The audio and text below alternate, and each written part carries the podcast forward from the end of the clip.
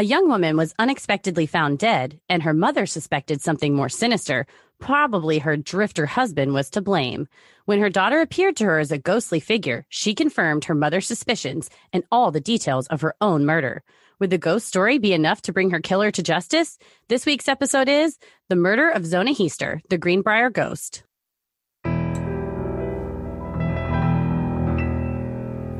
A heart fills with dread. Probably a murderer who wants you dead. It could be a ghost, a demon, or worse. Perhaps you're the victim of a witch's curse. It's hopeless, you're doomed. You'd call a priest if you could. You'd rather just listen to who? Sinisterhood.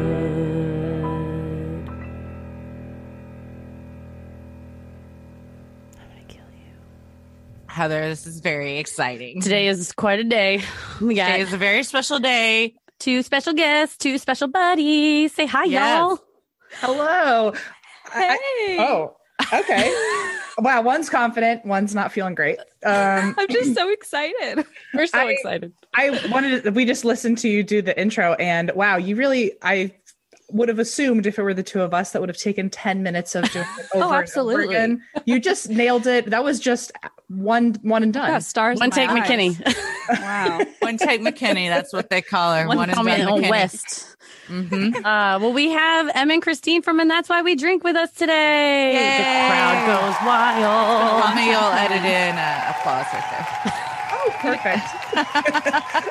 I uh, thank you for having us, and also now I now that I've heard the intro, I just have the song in my head. Um, Mhm. So you, by the way, I wanted to make a note that like m- best theme song I've ever heard in my Oh, I'm thank sure you get you. that a lot, but it's true. Um, It's so- It's a mixed bag. It's, It's, funny a that you mixed say bag. that because we recently got an email. It was very complimentary, and then at the end it said, "And I don't care what anyone says. I like your theme song." Oh. said, "What do people say?"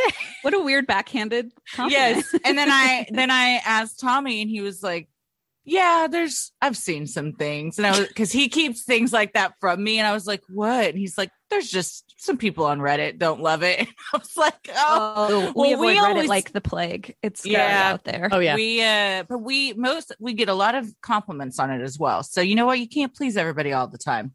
it's and true. our As- compliments mean a lot, right, Em? That's all. Yeah, if you Yeah, guys like that's it, all we need. It stays M's forever. compliment.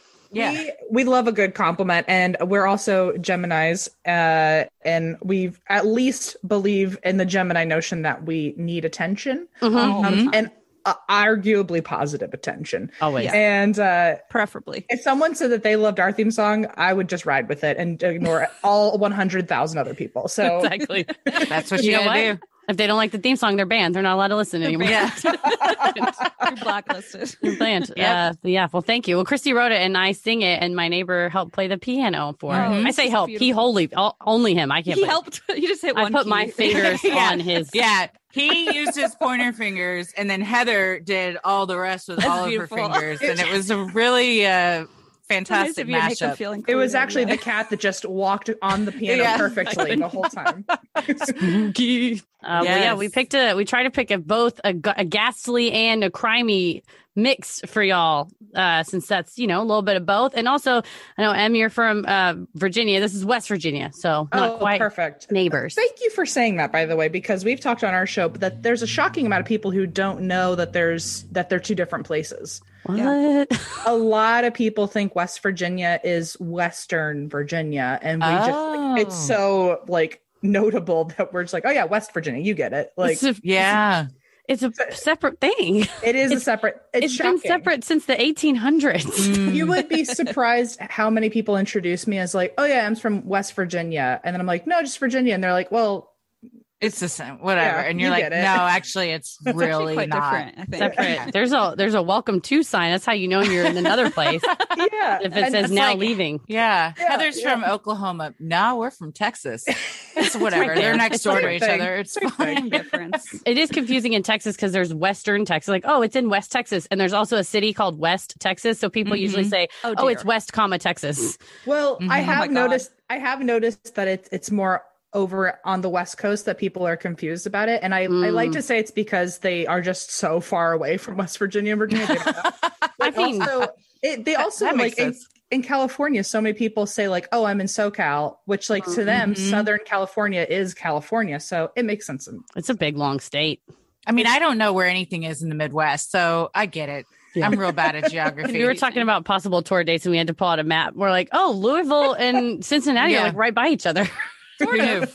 well, I mean, not like they're closer than anywhere that Oh Dallas yeah, is. no, they're They're in the middle close. of nothing. Yeah. I live in Kentucky now, so that's is my only point of reference. I still know nothing about anything around me, but Your old okay. sweet Kentucky home. there Yeah. we go. Mhm. But if you showed me like, if you asked me where Utah was, I'd be like, I gotta be completely honest. I Yeah. there's just no way I'm gonna know that.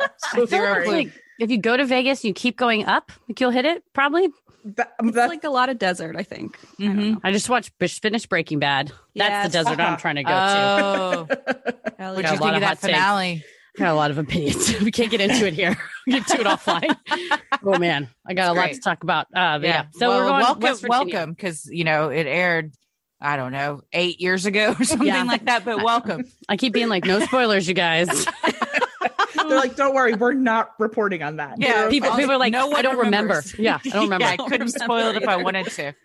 Yeah, well, um, we like to start off by saying thank yous, and our biggest thank you, of course, goes to you guys for joining Oh, us. shucks. Oh yeah, my thanks, y'all. Please, So many please listeners have been asking for this, so giving the people what they want. And then I anytime we get y'all, y'all are coming on our show, so we're Yeah. we're Yes. very excited for a little Doubling up. crossover situation. We are very excited. It'll be fun. Mhm. Well, we usually say our names, and then I mean, you've heard it, so let's roll with it. And then you guys Yeah. say your names, so we'll all be part of it. We struggled Perfect. counting, so we'll see. If we can Yeah, pull. That was, you know what? That might be a Patreon content of us trying to count to, to get that going. Uh, well, I'm Christy, I'm Heather. I'm Christine. I'm M. and let's get into it. Greenbrier County, West Virginia, is a small county located in the southeastern portion of the state in the valley of the Appalachian Mountains. Formed in 1778, Greenbrier is one of the earliest counties of West Virginia. A century later, in 1875, Jacob Hedges Heaster and his wife Mary Jane made their homestead in the small town, raising their seven children six boys and one girl, Zona. That's a lot of kids. I was Someone gonna- mentioned. I was gonna say, and only one girl. Yeah. Oof. So just like, not to like stereotype here, but I'm imagining like six very wildly active Mhm. people, and then someone also told the like stay inside. But Yeah. like, Yeah. farm kids. There's and, And, then also one Zona- that like can't leave the kitchen. One Yeah, who, like, exactly. Zona- you can't go to town. You can't go to town, Zona. They can. You can't. Zona's like, I have to cook for six of them, and then also mom and dad. This is Yeah. I'm not allowed to play hoop and stick with my brother How sad. it's very tragic. No, you can churn butter. That's your toy for the day. How much butter can you churn? That's your game. Described in the Greenbrier Ghost Chronicles as a beautiful child, Zona had long dark hair, soft brown eyes, and a kind disposition. Being the only girl, her brothers were often protective of her. She also had a very close relationship with her mother, Mary Jane, a devout Christian who took Zona and her brothers to church every Sunday. Well, that's shocking that they were devout Christians in the 1800s. and also seven children through. Oh wow! Yeah. Oh my god! Elsa Praise. this was I just um this was very norm they were like the joneses they were Mhm. just the typical family back then it doesn't beautiful. sound any different than any other. I mean, not that I'm an expert on 1800 stories, but oh what if you Most- were though okay. what a flex I- to be a, you know- a- a- like a professional 1800 storyteller if I was, I'd probably say this track so far. Mhm. So thank you i you're a professional in my my eyes so we take it Yeah, if you cover enough ghost stories, you're an 1800s professional Yeah. for sure. what is I it ha- how, what does malcolm gladwell say how many hours do you need 10,000. 10000 we I- got that y'all definitely have got that. I feel like we've I've- got to have got hit that at some point. I've Mhm. certainly, um, yeah, I'm just gonna say yes. I don't know if that's true. We, yes. again, we don't know how to count, but 10,000 sounds Claim it. accurate. Claim it. Right. Zona was happy and carefree well into her teenage years. When she was 16, she met a young man named George. The couple quickly fell in love, and Zona soon became pregnant. Tragically, Zona's infant son died shortly after birth, sending the young mother into a deep depression. While she eventually learned to cope with the grief, those close to her said she was never the same again. Well, that's understandable. Yeah, and I mm-hmm. think they said she stopped really going into the times she would go into town with her brother. She really didn't. She kind of just hung close to home, which Isolated herself. yeah, Yeah. Just 20 or so miles north of Greenbrier County in Droop Mountain, Erasmus Stribling Shue was born in 1861, one of nine children to Jacob, a blacksmith, and his wife Elizabeth. At an early age, Erasmus was given the nickname Trout and was spoiled by his mother and siblings due to his quote delicate personality, according to Nancy Richmond, retired judge, certified genealogist, and author of the Greenbrier Ghost Chronicles. As a teen, Trout apprenticed under his father to become a blacksmith. I just have to say, if your name is Erasmus, like any nickname is cool. Like your I- friend. I'm so glad you said it because I was like, wow, they really were thinking uh, we got to give this guy a nickname Trout. Like, and they were probably like, honestly, whatever. Like, They were fishing. They're out. The, they're like, "What are we gonna call you, Rasmus?" Oh wait, you got one. Reel that, reel that in, and then I- that's how it was born. I was just playing a game last night uh, with my girlfriend where we both pick an old sounding name and try to see who won by how, like, who has the older name. who Oh, that's older name. fun. That's fun. Had I had Erasmus, I'm pretty sure I would have won immediately. You have it now. Just keep it on the DL so Yes. we play next time. I know. Yeah, tonight you're like, "Hey, you want to play that game again?" I mean, no reason. It's not like I don't have anything teed up. What was the best old timey name y'all came up with? Um. Oh, I got. uh I think Esther is from the 1890s. Um, Mhm. and then for bo- for boy names, we did Milton. Oh, it's Um, my grandpa's name. good. Oh, was it? Uh-huh. Uh, Milton Loring. I my grandpa's middle name is uh is Milton. Um, nice. And then there was like we picked Beatrice, Francis, uh, Mildred. Mildred's I good. mean, The goal is to eventually get past the 1850s because we couldn't do it last time. So. oh, That's when you gotta go to kidding Erasmus a good that's when You one. gotta go to We, um, Europe and do all the like weird old German Mhm. names. The Okay. only rule is you can't use Bible names because it's too. Okay. Yeah. Oh, That makes that's sense. We're having a fight in our my current relationship because I'm engaged, not pregnant, but someday we hope someday to have a child. Congratulations. Thank you. I've decided that we will name our son Mortimer, and my fiance Paris is very against it. He said it's the stupidest name.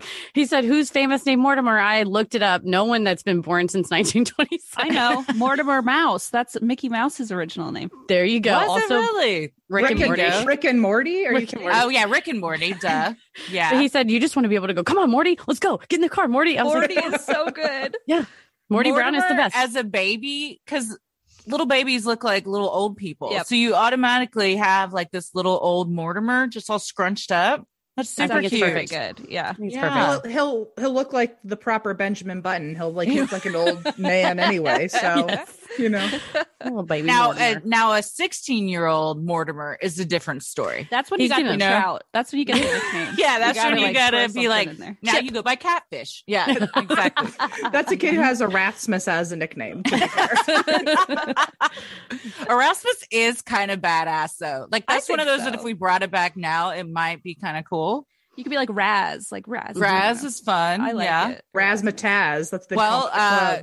Christine, I don't know if you have a ongoing list of baby names, but Oh yeah. Feel free to add was this. like five. Don't Yeah. Schiefer. it's just written in crayon. worry. Erasmus. Erasmus Schiefer. What a freaking name. Oh I like God. it. Perfect. I love it. On Christmas Eve, 1885, Trout married Allie Cutlip, a young woman who was both pretty and inexperienced in the ways of relationships, with Trout being her first beau. Unfortunately, Allie quickly learned that Trout's personality was not delicate at all. Rather, he was abusive and Oh. violent. He would leave his young bride often, going off for days at a time without telling her his whereabouts. After Allie gave birth to their daughter, Gerda, Trout's behavior became even worse. Shortly after Gerda's first birthday, he tried to kick his wife and baby out of the home. When Allie refused to leave, instead, he tossed all of her belongings outside on the ground. He then packed his stuff and walked out on his family.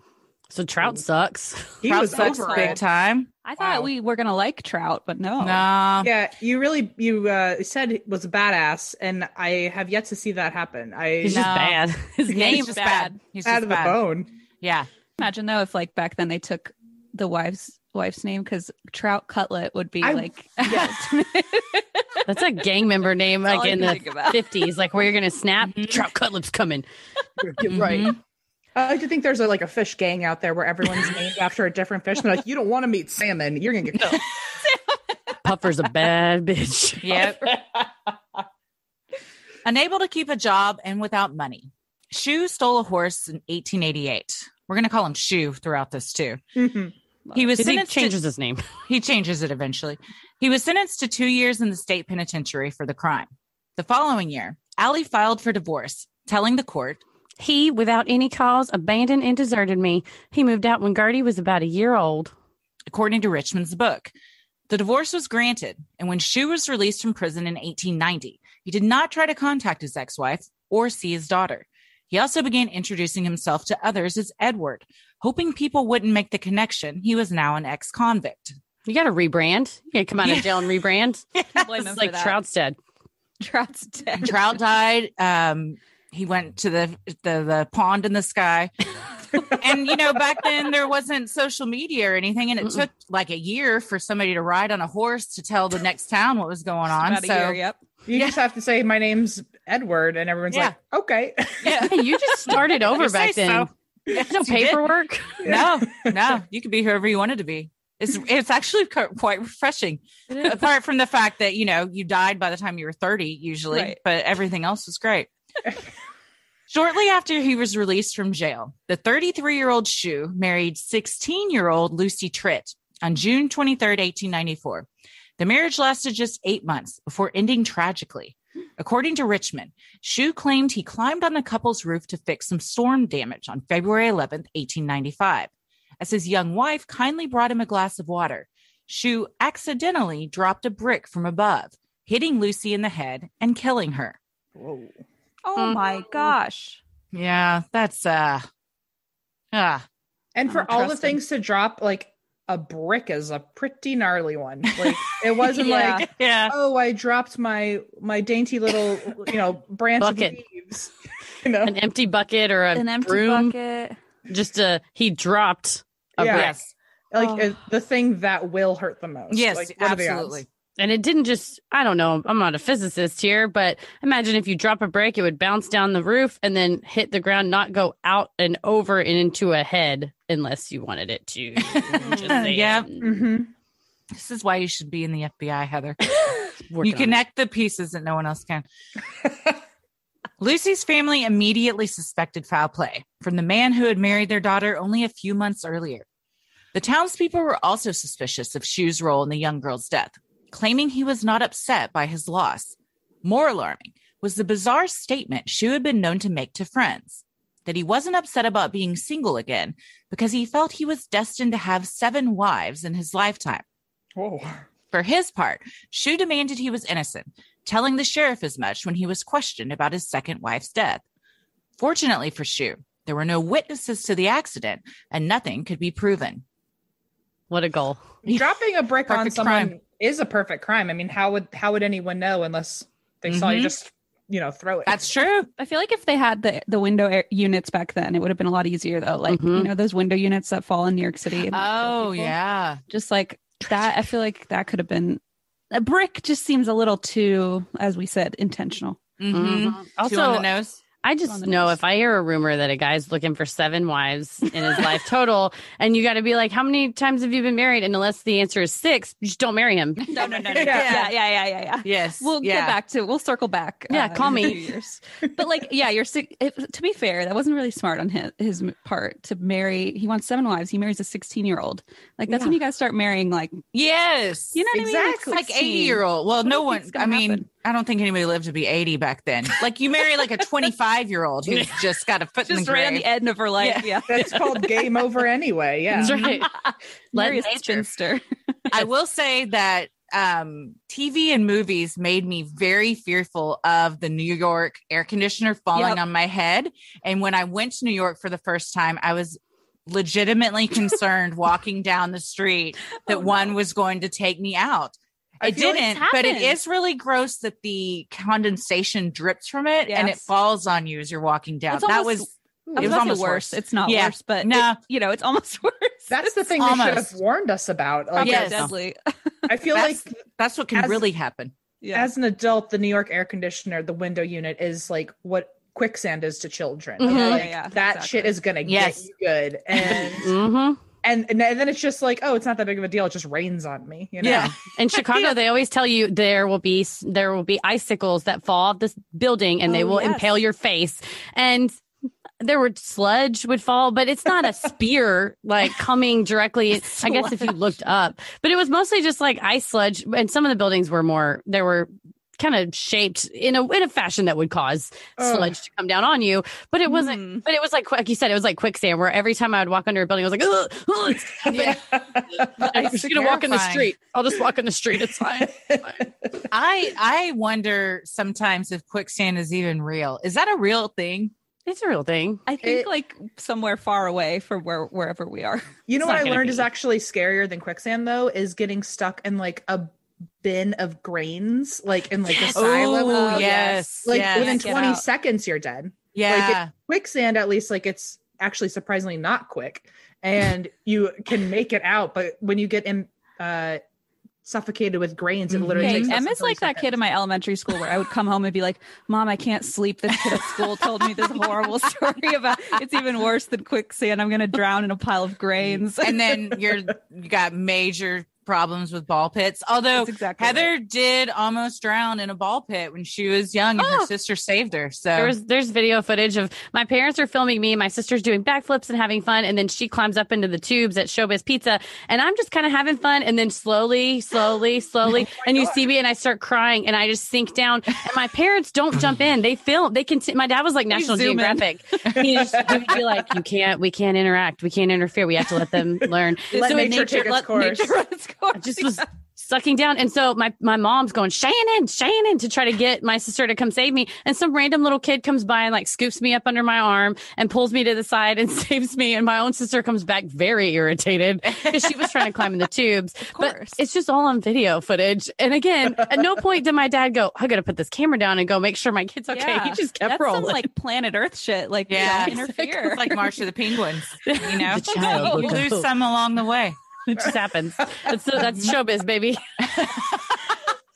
That's how that saying came to be. Yeah, exactly. That's right. showbiz pizza. Mm-hmm. You you climbed out of those balls and you said that's showbiz baby, and you got it on camera, and ever Waddled since away like a it's written in record. well, Shue packed up and moved to nearby Greenbrier County, where he took a job blacksmithing at a shop owned by a man named James Crookshank. One day, on a visit to town, Zona Heaster met the tall, muscular, brown hair and blue eyed Shue. She had recently started to venture out again and was trying to rebuild her life after the loss of her son and subsequent breakup with George. Zona was immediately taken with Shue, who had introduced himself as Edward rather than Trout. For Shue, the feeling of adoration was mutual. Not everyone was so keen on Shue, however. Mary Heaster didn't trust him one bit and thought he was arrogant and had a wandering eye. Despite her mother's pleas for Zona to break off the relationship, the courtship continued. Before long, the couple eloped and were married on the afternoon of Tuesday, October 20th, 1896, according to the marriage announcement in the Greenbrier Independent. Because it was known Zona had given birth, she did not wear a traditional white dress. Instead, she said, I do.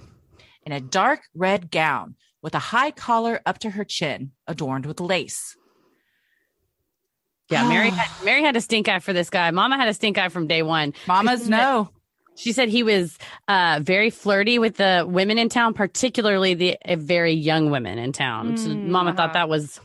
I mean, she He's was either right. like flirting with them or dropping bricks on their head. Yes. Like, Yes. nothing good, nothing Mhm. in between. Nothing No. but trouble. Nothing but trouble. The um, book that we read, we both read as one of the resources for this, the Greenbrier Ghost Chronicles. Heather, did you read in the foreword what the Yes. author said about the red dress? Yes, they said they had a ghastly encounter with the Yes. printer. So Printer. because because It's because she buried the lead because when uh they could they were trying to decide for the cover art of the book what color to make her dress because they painted a picture of, of Zona in her wedding dress and because everything was black and white back then they were like what color do you think it would have been? And they were printing out some uh samples and it was a black and white printer they said but all of a sudden the dress printed in a dark red color Get on their printer. Mhm. So they really feel like Zona was trying to communicate with them from beyond the grave. And that's why the cover, her dress on the cover is red. How spooky is that? Yes, I know. Get out of town. That is pretty crazy. Okay. Mhm. She came to them through the printer. I mean, if you're a ghost in the 2021, you can't, you have to figure out methods. Mhm. And I bet electronic Seriously. devices is the easiest way. Okay, but if you know how to run like a fax machine and a printer and you're from the 1890s, you're like you're on the up and up. Like I don't know how to run a fax machine. No. So. I will say I have and not to um totally derail. We have I have done investigations where I've had to teach ghosts how to use phones and wow. um which is insane having to explain like texting to a ghost.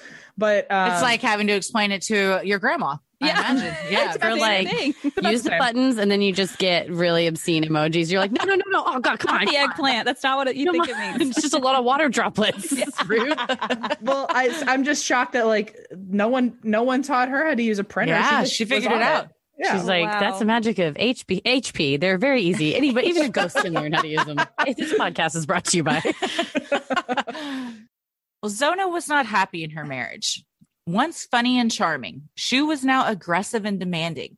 To make matters worse, Zona was isolated from her family, with whom she was very close. The one positive in the young bride's life was that she believed she might be pregnant, something she longed for. In January of 1897, just three months into their marriage, Zona asked a local doctor, George Knapp, for a visit. While the doctor said it was too early to tell if she was expecting, he assured Zona it was possible, leaving her feeling hopeful at last. I just feel like for like a superhero name, Dr. Nap is the best. Yeah, good. that does sound like it sounds like he'd be be called evil though. It also doesn't sound like he's very good at what he does. He's like, it's possible you're pregnant. She's like, cool. That's not any more information than I knew Like, before you showed was- up. Yeah. It's thank the you. John Mulaney bit of the cops back then when they were like, I have a hunch. Hmm. yes. There's all this blood and evidence over there, but let's ignore that and focus on my think my opinion. But also like you didn't have sonograms and stuff. So Right. wouldn't it just be like, well, we'll wait a couple months and if you start showing, then We'll I'd say find you are. Yeah. It's like, well, I didn't need you to tell me that. It's like, what were you here for then? Why am I paying you? yeah. How did one become a doctor back then? Because it seems like there wasn't was there schooling? I mean, I feel like back then it was all apprenticeships, right? Yeah, but Maybe somebody was had to be the first one. I mean, I Someone feel like every time I hear one of these stories, they're like, at age 12, he went to Harvard. And I'm like, what? what are they doing over there Yeah. at age 12 going to Harvard? And 12 to them was like 20 to us. That's true. This is the But they would inflation rate. Yeah. if they had to mm-hmm. have a conversation with us today, they'd be like, I don't understand why you didn't get into Harvard at 12. And I'd Yeah. be like, Dad, are you kidding me? Losers. fair point. Fair point. We all You'd tried. like, well, first we of all. lived to 105. So what do you think about that? in your face. Sinisterhood will be right back. I don't know if you guys know this, but I technically have a cat. It just lives with my mom. It was my college cat. And when I tried to take it back, my dad got really sad. So his name is Fred and he lives with my mom. And he's really a sweet boy. But as much as I love him, he's uh, real fussy with his litter box. And I, when I, my, my poor mom has to deal with all of his stink bombs, but everything from cleaning to covering up the smell, it's a constant battle for my dear sweet mother who she's like, David Fred, but she loves him. But come on. That's uh, up until she started using Pretty Litter. Pretty litter is kitty litter reinvented. Unlike traditional litter, pretty litter's super light crystals trap odor and release moisture, resulting in dry, low maintenance litter that doesn't smell. And Pretty Litter is virtually dust free because it's manufactured with a specialized de-dusting process. Less dust and no fuss. Meow. Pretty litter arrives safely at your door in a small, lightweight bag that lasts up to a month. And with litter bags auto shipped, you don't have to deal with last minute trips to the store. And shipping is free. But above all else, here is why Pretty Litter is a pet parent's hero. It's a health indicator. Pretty Litter monitors your cat's health by changing colors when it detects potential underlying issues. You will not find that kind of innovation in any other conventional litter. You won't find that innovation in just modern medicine, as far as I know. Can we get We- that in human toilets or? I do not, my toilet water doesn't change colors depending on my health. I wish it did. if Mine that's does. something I can. Get the world's smartest litter without leaving home by visiting prettylitter.com and use promo code creepy for 20% off your first order. That's prettylitter.com, promo code creepy for 20% off. Prettylitter.com, promo code creepy. I think we just established that my uh, evil superhero name is Dr. Nap, which means I love my Helix mattress because I sleep on it all the time. It feels so good on my back and my spine. And also, I can do all my naps there. Yes. Oh, y'all know that I'm kind of a picky person.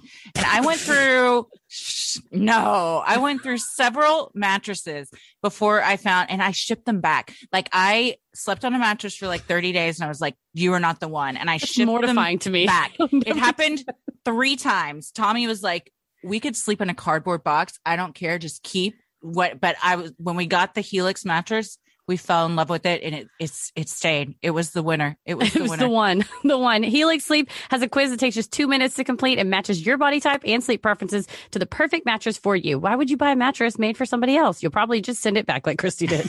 Everybody's unique and Helix knows that. So they have several different mattress models to choose from. They have soft, medium, and firm mattresses.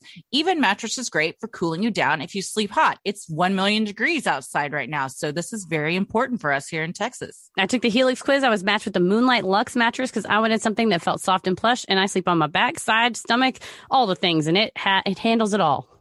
I got the Helix Sunset Lux because I like a super soft, pillowy feel and primarily sleep on my side. It also said it was great for couples because it reduced motion transfer, which, as a very light sleeper, is always a problem. If you're looking for a mattress, you take the quiz, you order the mattress you're matched to, and the mattress comes right to your door, shipped for free. You don't have to go to a mattress store and sit on mattresses that people have put their dirty butts on.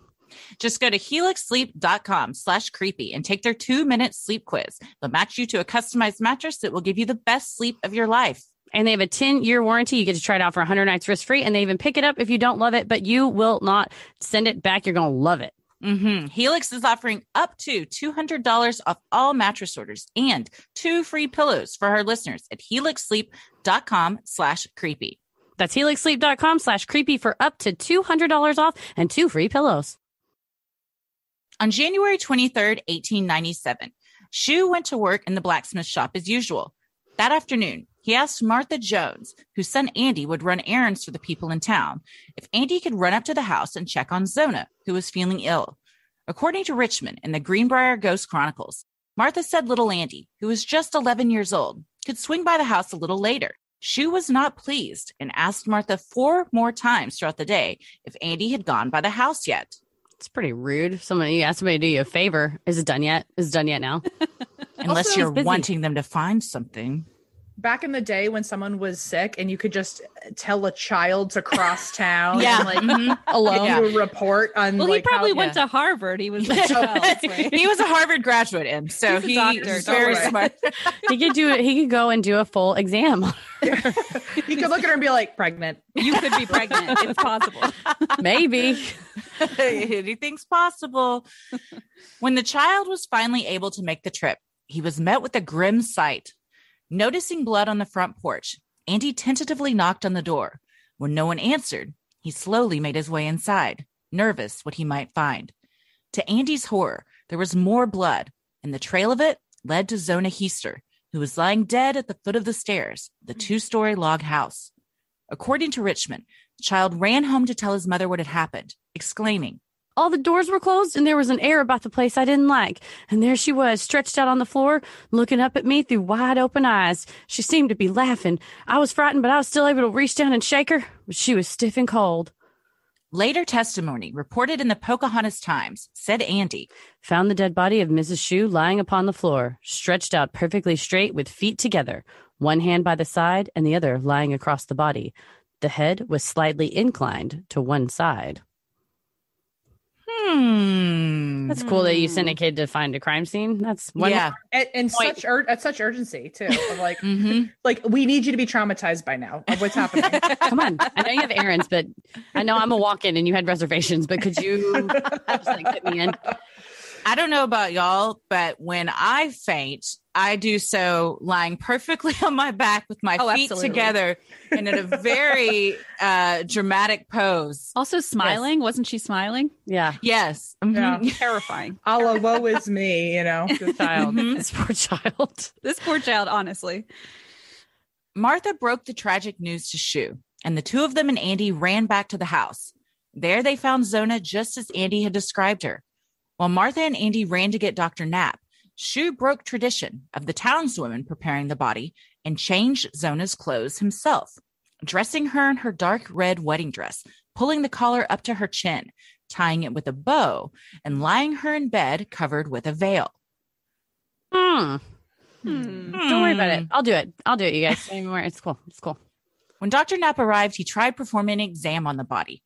However, Shue became Uh, extremely agitated and even threatening. towards the doctor, according to Richmond. When the doctor tried to look at Zona's neck, Shue suddenly became inconsolable, cradling his wife's head and wailing at the top of his lungs. Trying to show compassion for the man's grief, Dr. Knapp abandoned the exam. He declared she, Died from an everlasting faint. known today as a heart attack, according to Appalachian history. Later, her cause of death was changed to childbirth. Knowing there was a possibility she was pregnant, Dr. Knapp decided a miscarriage might have been responsible for Zona's passing. This doctor is playing fast and loose. Seriously.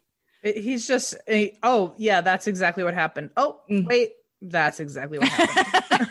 Like, how much did you look at her? He's like, I knew. I just looked at. I knew. You know, sometimes. he, she fainted, and obviously, there, you know, it doesn't matter, actually. We're I just, went woman's to troubles. Harvard. I'm a Harvard Yeah. alum. All you have to do is show your your diploma. Yeah. Mhm. Good. Like, it was women's troubles, and everyone was like, Women's yeah, probably. troubles. Probably. Definitely, definitely She women's was- troubles. hysterical. Yeah, say no more. In fact, you didn't even have to give us an explanation. She was a woman, and Oh, yeah. therefore she died, and we all get it. I will say, everlasting faint is a much nicer way to say someone had a heart attack. That's it, absolutely right. Yeah. It also sounds like a cool alt band name. It does. You guys were everlasting faint. We're super stoked to be here for you guys. my my favorite thing was uh when we first started out i didn't know that tuberculosis used to be called consumption and i Mm. thought it was it just meant you were really hungry i was like oh i've told- i've had think it was, like, consumption so many times Yeah, it was literally episode two, and I was like, and then she died of consumption. And Em laughed for like ten minutes. I was like, it's not funny. Why are you laughing? I was like, I- I'm Em was like, I surprised I thought that was a joke. i'm surprised i haven't died from that yet it's crazy like, I, don't, I got a touch of the consumption. Like, oh God, you need to go to the doctor. I just need a sandwich. It's fine. Okay. everything was so much flowery like so much more Yeah. flowery in there in the Mhm. terms of death names Oh, yeah.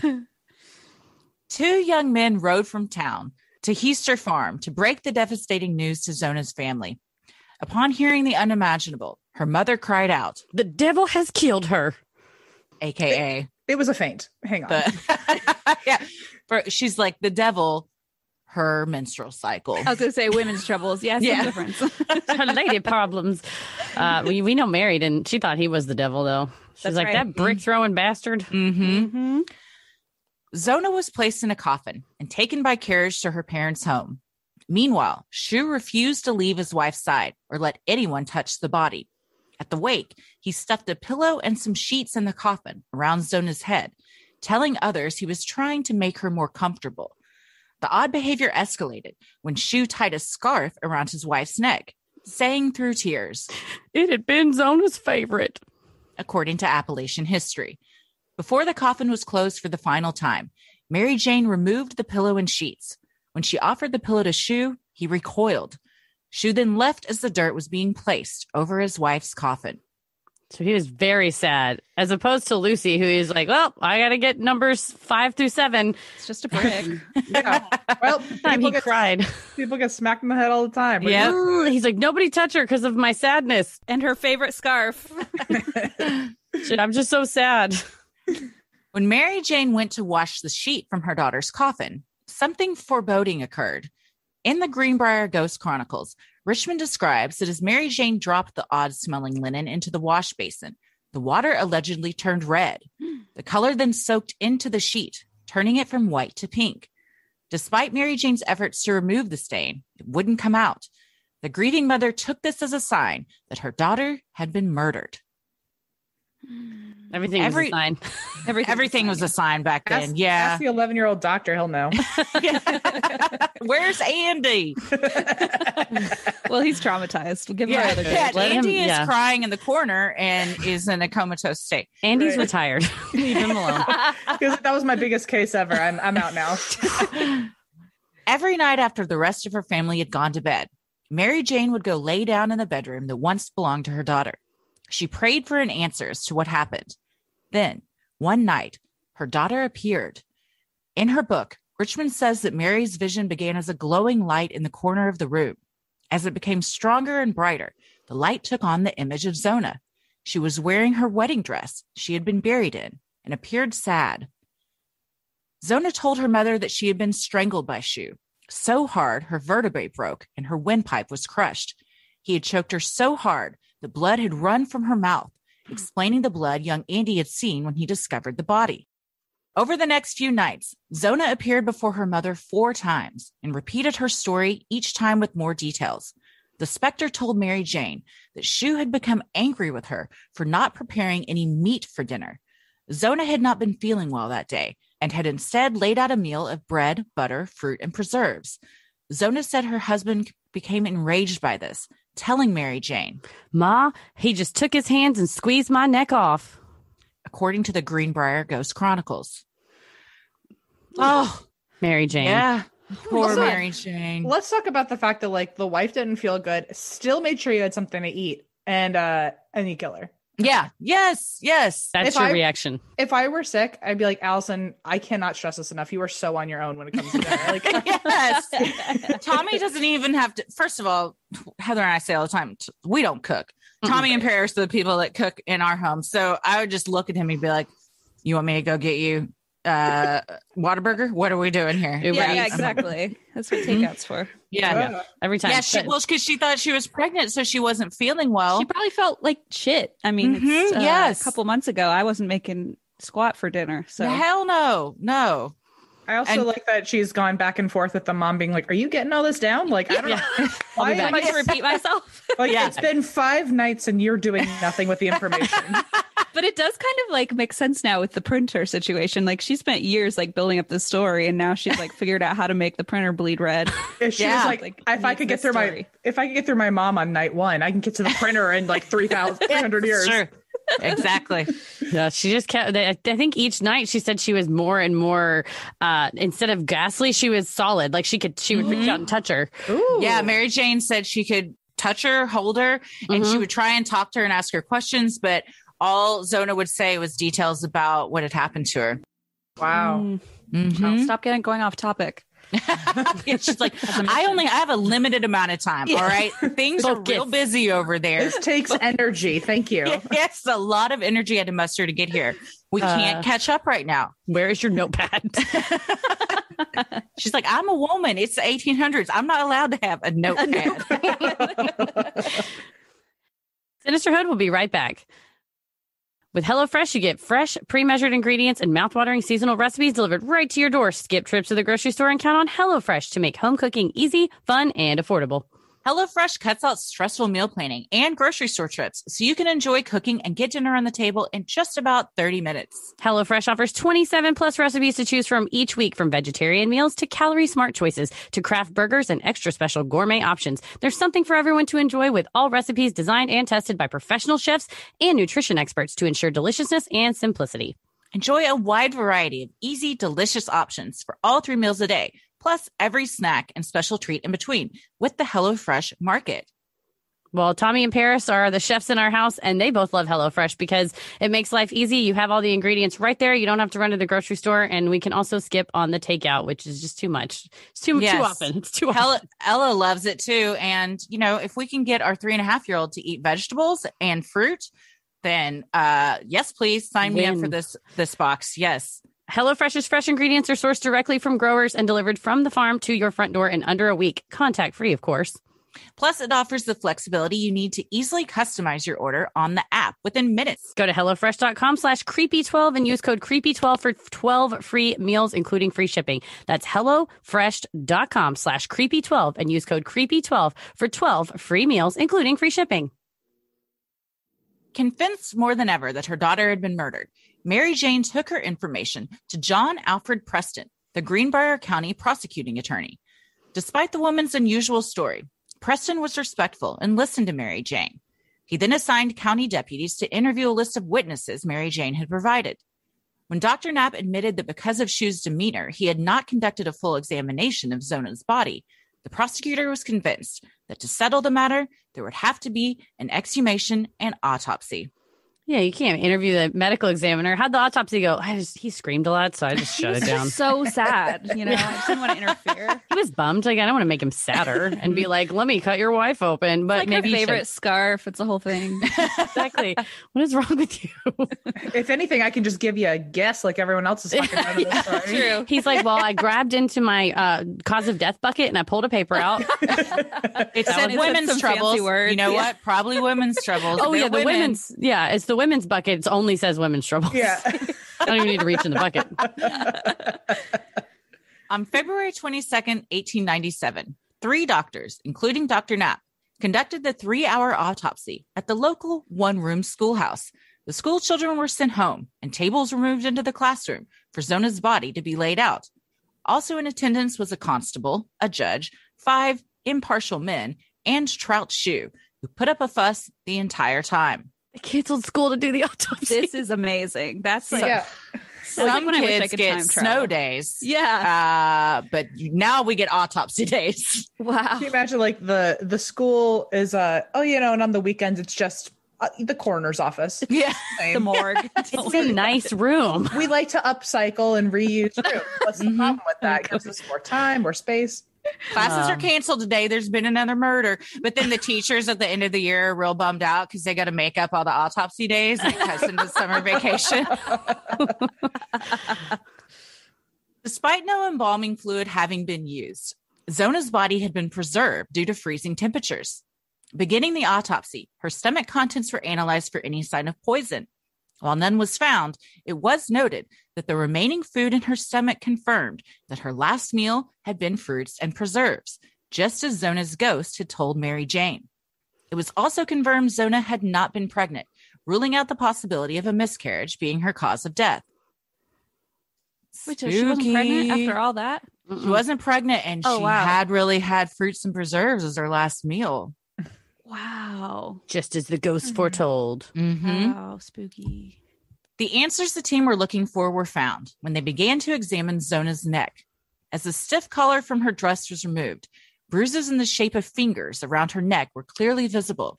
Her head also lolled to the side when unsupported.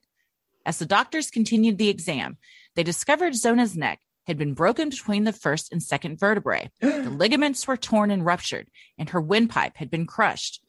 According to Richmond, when the doctors declared Zona's cause of death was strangulation, Shue shouted, They can't prove I did it. Well, That's what you should say. that's, yeah. if you're innocent. Shue was arrested for the murder of his wife. At the preliminary hearing, a judge determined there was sufficient evidence to charge him. He was held until the April Circuit Court term. On Thursday, April 22nd, 1897, a grand jury was convened and reviewed the evidence against Shue. He maintained his innocence, but the grand jury found sufficient evidence to indict him on the charge of murder in the first degree. How common is this, Heather? How what being charged with murder? because um, a ghost came to the mother of the victim and the case was reopened and the body was exhumed. It's not very common. Okay. Never seen it. But I will say, I feel like the prosecutor, he is, like we said earlier, burying the lead. He's trying to say, uh, there were some anomalies with the autopsy. That's why we reopened it. It didn't really have Mhm. anything to do with the ghost, but the ghost is the one that kicked all this off. Yeah. Right. For But- sure. I do kinda- respect the like the res- the the court though when they're obviously believers in ghosts and they're like this is a good enough reason. This Yeah. tracks. Yeah. I mean, the prosecutor can choose to bring charges or not. And after you hear that the medical examiner, when you go, how, what was the autopsy? And he was like, not up, not applicable. like, It was nothing. did not do, uh, then you kind of have to look into it. And then I think the hands on the neck, that's a clear indication of murder. And I would imagine someone screaming, you can't prove I did it. Uh, maybe you know, couple red flags. a little suspicious. the ghost just did the first domino and everything else. Yes. kinda- Yes, Yeah, exactly. she was just the catalyst. hmm Shue spent the next four months in jail. He exhausted his cellmates with his arrogant proclamations that there was no way he would be convicted on such poor circumstantial evidence, and how when he got out, he would get back to wedding his eventual seven wives. You know, he's goal You know, oriented. You, got to have hope in prison, you know? He has Mhm. one goal. I mean, Whatever it takes. Mhm. jeez. On June 23rd, 1897, the case of State versus E.S. Shue began. A jury of 12 men was seated. In his opening statement, the prosecutor conceded that there was only circumstantial evidence, but assured the jury that the evidence was, Such as had never been presented in any court before. according to newspaper reports of the trial. Yeah, he really did not. The prosecutor does not mention the ghost. Yeah. Not yeah. once. No. He's all about that. yeah, he's like, there's handprints on the neck. We have a broken windpipe. There's a closed situation. The, the suspicious behavior at the funeral, after the funeral, all of his boasting. The mom's not going to testify because we don't need her telling her ghost story. He's like, we'll just be really uh, thoughtful about the questions we ask. Yeah. He seems to be very professional in his job, which is seems to be a first in this Yeah. whole Yes, story. it's true. He takes Did it it- serious. He didn't immediately say it was her menses. We're not taking this on. The prosecution called many witnesses, including Dr. Knapp and Martha and Andy Jones. However, their star witness was Mary Jean Heaster. Concerned how the grieving mother's ghost story might read on the stand, the prosecutor did not bring up Zona's visits from beyond the grave, but instead focused on Mary Jane's relationship with her ex son in law. I just imagine that the defense attorney, knowing that there's this ghost story, is like, let me get up. Like he's just Yes. waiting for cross examination. Like, I'm going to do this. I'm going to do this. And we'll see. That's a bit of a misstep. They brought Mhm. their like they brought their partner and they're like, just wait, you're gonna love this. Hang on. Mhm. Just watch. Yeah. I'm going to be at my best. Yeah. On cross examination, however, the defense attorney did ask Mary Jane about the ghostly encounters, hoping to discredit the woman's sanity to the jury. Unwavering, Mary Jane testified that she believes she saw Zona in the flesh and blood during her visits. She also said her daughter, Turned her head completely around and looked at me like she wanted me to know about it. implying this proved her neck had been intentionally broken. When the defense attorney asked whether Mary Jane was Positively sure. that the visits were not a dream, Mary Jane replied, It was not a dream. I don't dream when I'm wide awake. Oh. So suck on that. Mm. if they had attorney. mics back then, she could have dropped that bitch right there on the courtroom floor. Drop it. Mhm. Wow. Mary Jane went on to tell the courtroom in great detail the things her daughter had revealed to her. She came back and told me that he was mad that she didn't have no meat cooked for supper. But the second night, she told me that her neck was squeezed off at the first joint, and it was just as she told me. according to the Greenbrier Valley. Neither the prosecution nor defense objected to Mary Jane's testimony, so it was admitted into the record.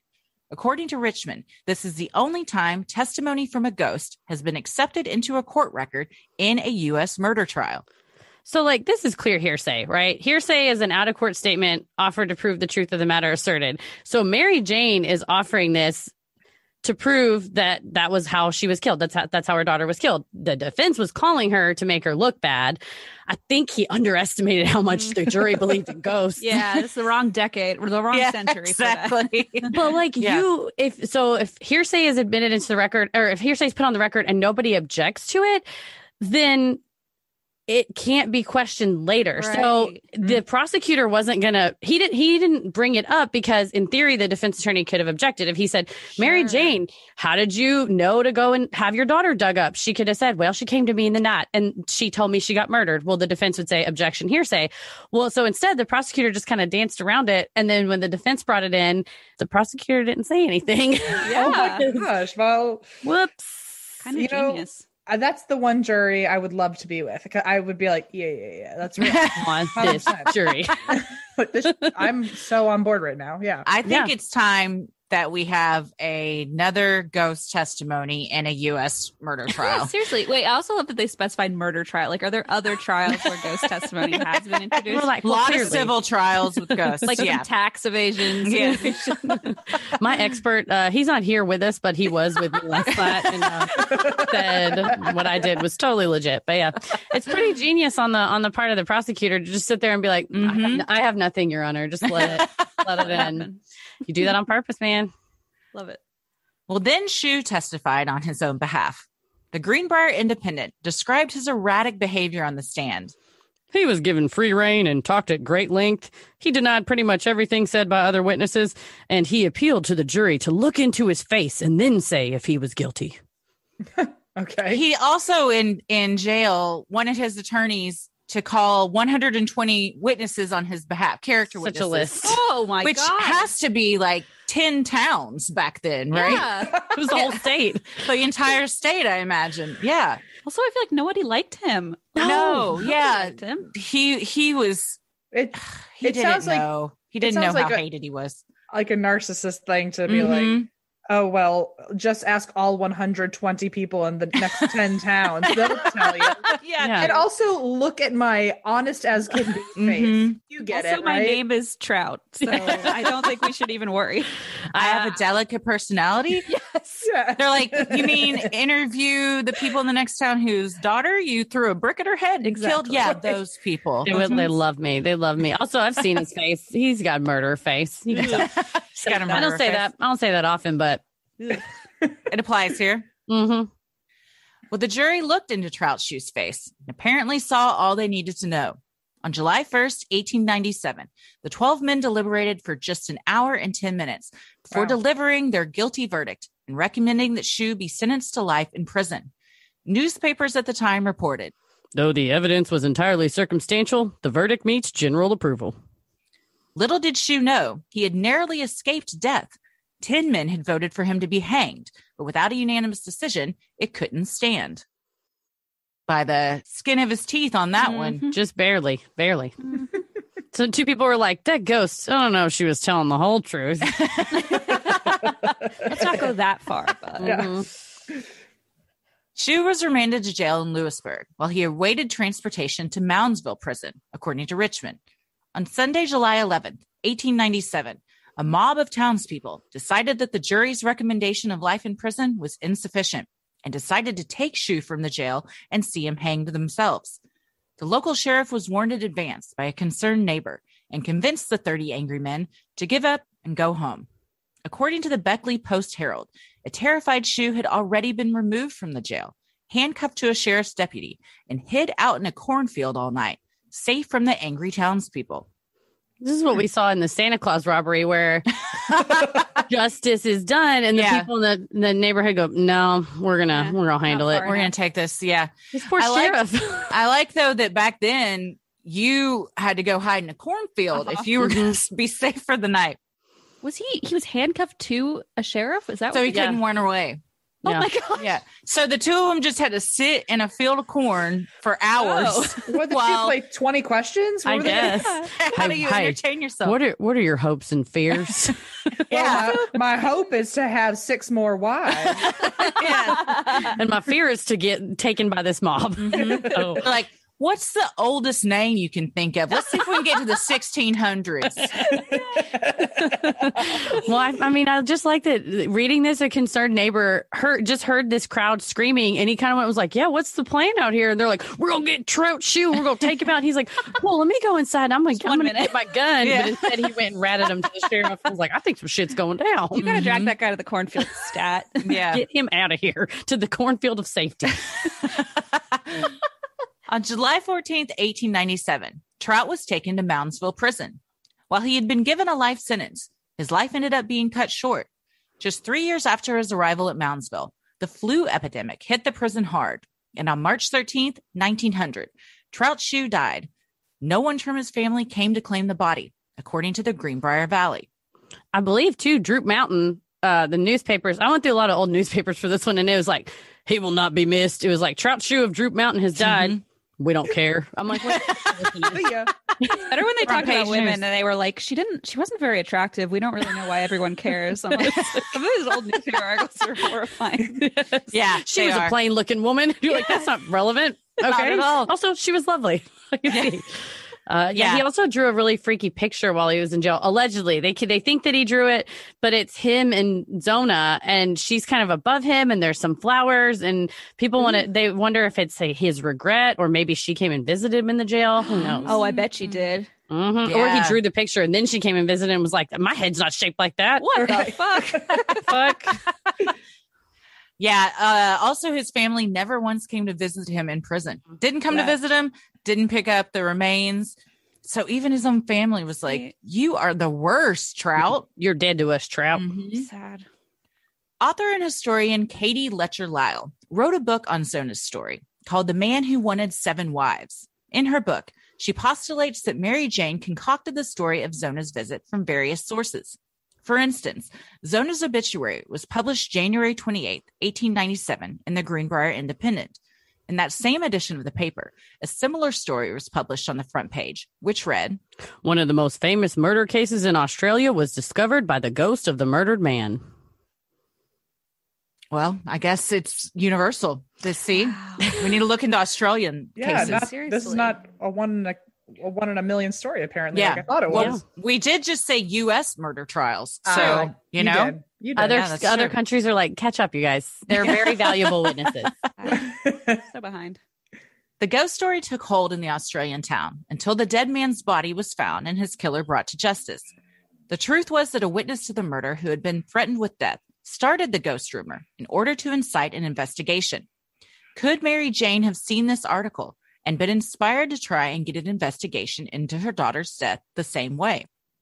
Yeah, that's the the theory that uh, Ms. Lyle in her book is that Mary Jane saw that this this guy started a rumor that said if you go to this bridge at night, the ghost of so and so who had been murdered will come out and talk to you. And he talked to me when I was on the bridge, and he told me that his body was in the ravine. So go out. So it became this like haunted Mm. bridge that everybody wanted to go to the haunted bridge. Well, really, the guy that started the rumor saw the guy get murdered, and the people that murdered him were like, "If you tell anybody, we'll get you."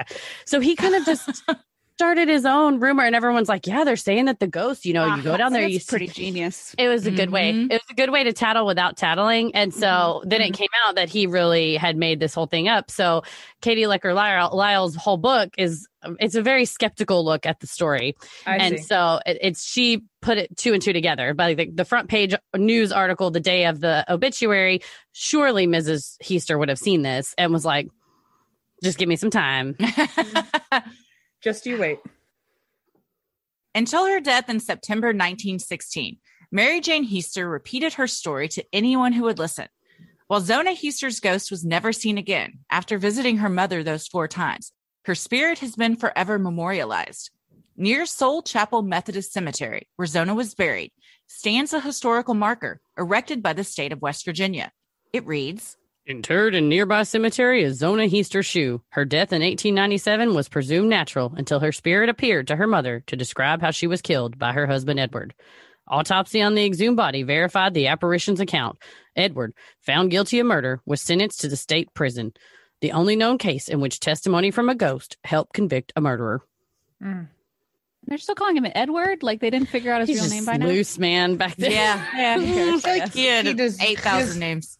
He deserves a name. Wrath Smith all over again. Yes, I agree. That's where it all began. We're He taking does. away your nickname. Uh, well, she, Mary Jane, kept up with the story. She also responded to skeptics when they would ask, they would interview her and say, "Well, re- how exactly did it happen?" and really tried to poke holes in her ghost story. And she never wavered. Mm-hmm. Wow. Nope. For 20 years, she lived after the trial and She was like She never wavered once. Where you were like, Mhm. "Oh God, we're going for tea. We're going to hear this story all over." She got really good candy, but pff, buckle up. I Yeah. feel like if you were going to go to her house for a party, the mutual friend bringing you is like, look, do not ask her about this. Do not ask me. Don't mention Yes. ghosts. Don't It's mention daughters. Don't mention trouts. There's don't mention mention preserves. Don't if mention there's sugar. bread, don't mention fruit. Don't Yeah. mention butter. Honestly, just keep your mouth shut. Just say you're actually not feeling good. And we can get that out. And then Yeah. she'd be like, "You know who wasn't feeling good?" like, yeah, exactly. well, so what do we think? Hmm. One thousand percent, it was a ghost. She'd It had to have come back. How would she have known those details to tell? That's the thing. That's the thing that get yes, because I could see that she may have seen the story in the paper and thought, "Oh, this could be a good idea." But how would she have known to give the story to the prosecuting attorney that she was strangled and her vertebrae was broken, and then they di- dig her up, and you know, I don't know. I'm t- I'm saying also I don't know. I feel like sure you could be committed to a story, but once the guy's like dead and gone and like everything's handled and she's still like no this really really really Mhm. really really happened. I don't know. I'm like maybe there's something to it. Yeah, Yeah, because Yeah. she could have at the after he died of the flu, she could have been like, "I made it all up, you stupid jerks," and you believe Suckers. in your face. But she's like, "No, she came to see me." Or I wonder if the evidence was actually so much more clear, and just because she was a woman and not being paid attention to, she just kind of actually used common sense and was able to figure it out as an investigator versus everyone Mhm. else just kind of making guesses. That's a good point. If true. She like watched the funeral and was like, "This idiot saying that's her favorite scarf. It's not even her favorite Mhm. scarf." Yeah, know. she could have just pretended there was a ghost because no one would listen to her if she just said, "I, a woman, know what happened." Mhm. But, but you'll listen to a ghost. and I didn't go to Harvard, so No. what a time where they're like, oh, a ghost said it? We'll believe, but a Yep, woman? yep, yep. Nah, no. She's Liar. hysterical. uh, and now, who knows? Maybe she distracted Trout and she was able to see the fingerprints on her throat and said, Mhm. "Oh, oh, she got strangled," you know, and just took a, a coincidental guess. It feels like the very first episode of like Psych, where like maybe she's a, Mm. a talking to a ghost or she's a medium in some way, but really she's just using investigative tools that nobody else was paying attention to. Yeah. right. It's true. She did tell her whole church group about it though. So she she couched it in terms of the Lord. She was like, God sent my daughter's ghost. Uh-huh. And that way the church group was like, Oh, you're not a devil. Okay, okay. Yeah. God Christian sent the- family. Remember, it's a Christian family. God What sent a the ghost. if there's anything that's going to get you convicted in a courtroom back then, it was um, God and the paranormal, which I'm pretty sure we don't allow either of those into the courtroom to, in today's uh, justice system. Yeah, it's Times have definitely hearsay. Separation of court and ghosts. That's right. So is like if you say like God told me, is that hearsay too, or is that just like Looney No, that's 100% fact. Yeah. Oh, oh, I see. Yes. No, Yeah. if you were saying God told you something and you're trying to offer that statement for the truth of the matter asserted, yes, because you can't. W- We would want God to say it directly in court. Oh right. So let's might wait. try to- let's give him a minute. You might try to make an argument that he's unavailable and try to Right. fit it in a hearsay exception. Uh, but people say God's with us all the time, so I don't think that argument would work. Right. I feel God in this Chili's tonight. well, this was super fun, you guys. My God. this Thank, is you, so much for um, Thank you. Thank you.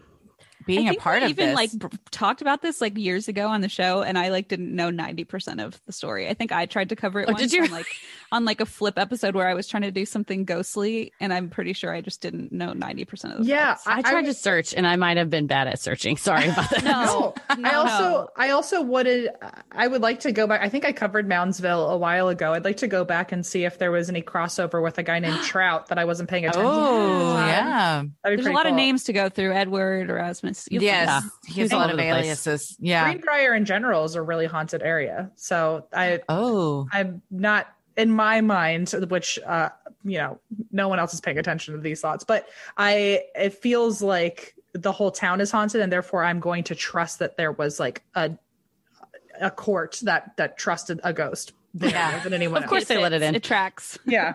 Yeah. Well, Yeah. we uh we gave the people what they wanted. Yeah. Thank you so much for so having us. excited. Thank Oh my you for coming Great. on. Yes. And was- uh next we'll be on y'all's show also. You This will. Yeah. Your production quality is astounding, by the way. Like just like I, I we, I Sam and I were to- making eyes at each other like, is this what it's what we're supposed we should have actually been typing to each other. Like I, we- I usually I would just wait till we were done recording, but your audience should also know that like, Yep. wow, you did all of that in lifetime ads, the voices, everything. Oh, yeah. It takes Oh. us about an hour to do ads. I want you to know though, like we've been doing this for four years, not even a lick close to whatever No. this was. I, you're about So to see some real chaos on the other end. Of We're this. into it. We love you. I and love your it. I can't wait. We're about Yes. to unravel. So We always wonder for ourselves. We're like, we're probably just making way more work for ourselves. Yeah. I just grew up really loving the radio, so I just assume it's like a radio show, and you just have to only do it. Just do it all. I mean, But- genius. You can Like- like, push stop. Like I think we're just doing too much. I, I'm No. pretty sure, like on our end, like Eva is thinking, like, I can't believe this was just so seamless for this fucking show, and like I, I spend a day a week just probably crying in my pillows having to edit everything. So well, you should hours. see the amount of edits I give to Tommy is pretty egregious. So Pages and pages. pages and pages. So I, after I go through and listen to this, I will uh, edit out like a ton of of things. So My favorite is Um, when I when we first started. I was also trying to help with edits, and I would have like three. I was like, "Sounds great," and Christy's like, "I have four pages." I'll space. I was like, "Oh, I thought it sounded legit." Like, all right, oh my god, a lot more. She's a lot more delicate ear than I do. I am uh, a very anal person. Yes, um, but Put that on yeah. your Well, gravestone. thank you. I will. Very yes, anal for person. more than one reason. yeah. mhm. Well, thanks, guys. She died doing what she loved. That's all it'll say. Period. End of story. Fill in the blank. Thank you so Oh, much. thank you guys Thanks, so guys. much. We love providing Sinisterhood to you at no cost. So if you like what you hear, consider supporting the show by donating to our Patreon. We're a small operation, creating the show for you by researching, writing, recording, and producing it ourselves. Any amount is sincerely appreciated and helps offset the cost of making and hosting the show. As a thank you, you'll get some sweet perks like ad-free episodes, a Sinister Sinisterhood sticker, which is all new with our all-new logo, and it's kind of enormous. It's four by four. You're gonna love it. I had very large. envelopes. it's a whole deal. uh, you also get membership to our exclusive Patreon Facebook group for those in the Ruling the Airwaves tier, a special shout out on the show, a monthly bonus mini-sode, and patron exclusive video and audio content, including Am I the Asshole, relationship segments, Judge Christy, where Christy judges you. Just kidding. She judges people on the internet. but we also started Dear Sinister, where you can write in with all of your advice and questions, and we will just give you advice and tell you what to do with your life, but only if you ask.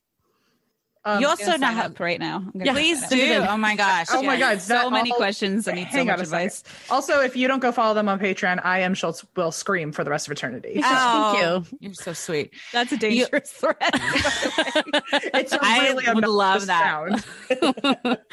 You also now have the fun perk of access to our Discord server where you can connect with other fans in real time and discuss the latest in true crime, share personal ghost stories, or just post adorable pictures of your pets. We also hop on occasionally and we're hosting monthly Q&As with Crowdcast where you can ask us all your burning questions. For your patrons not in the US, you also have the option to pay in pounds or euros, saving you the cost of the conversion fee. Annual memberships for all tiers are also now available. Those that choose this option will be rewarded with a free month of membership. For more details on all of this and specific member tiers, visit sinisterhood.com and click Patreon on the top banner. And make sure you stick around after our sign-offs to hear your shout out.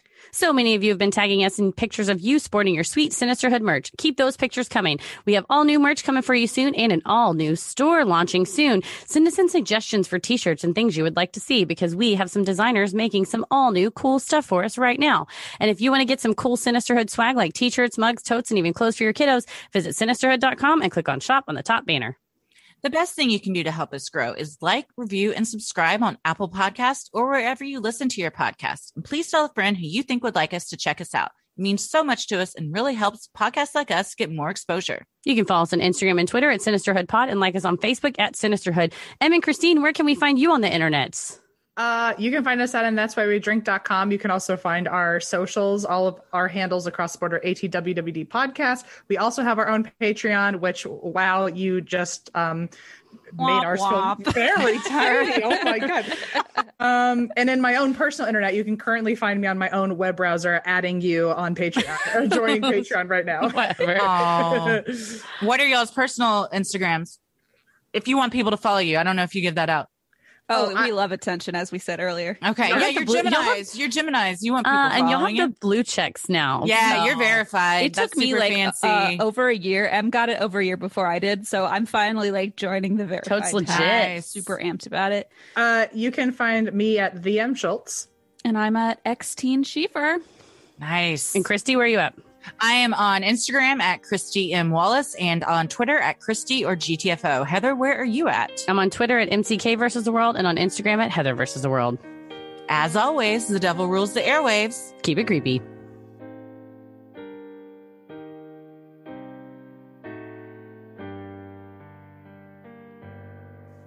Hey, everybody. Thank you so much for supporting the show on Patreon. Here are your special Patreon shout outs Brianna Herman, Casey Garver, Connie Snow, Lauren Fazio, Tanya underline 916, Nick Art, Samantha Finn, Paula Kay, Karen Dressler, Kirsty, Bria Milberry, Jay Dominguez, Lindy Davis Smith, Aaron Miller. technically Heather McKinney because I accidentally signed up to try to get on the crowdcast. It was a whole deal, but shout I out left to it in. I was like, we are not taking this out. This is going to be fun. I, I paid my month, so I get That's my own shout out. Heather McKinney, support the show. Jamie, Kelly Irvin, Adriana Hughes, Lee Westby, Melissa Yancey, Jessica Baker, Chelsea, Brandy Carson, Cynthia Clark, Rebecca Brink, Lainey Crawford, Megan Childress, Kelly Height, Artist Campbell, Hannah Sage, Joanna, Jordan Trainer, Kylie Wright, Sarah Davis, Michelle Kidd, Heather Glasgow, Deanna Woods, Jessica Lynch, Kimberly Ramirez, Lexi, Rosie Checksfield, Nicole Mm, what do we want to say? ZXY, ZXY, There. Zigzy? Zigzy. Uh, it could is it maybe it's like a Or it's or it's just a fun thing she put in. Yeah. So you know, Zixzy. Nicole Zigzy or Nicole ZXY. Maybe it's sexy, but in a fun way. like a it Kyle license plate. XY? it's, it's actually Kyle X5. Uh, uh, we both joined on the same day. Uh, Brooke Patterson, Elaine Nicholas, Lauren, Jacqueline Hanks, JJ, Megan Combs, Amber Osowes, Laura Doherty, Ashley Johnson. and Abby. Thank you so much for supporting the show. We sincerely appreciate it, you guys. We couldn't do this without you. Stay safe, stay healthy, and keep it creepy.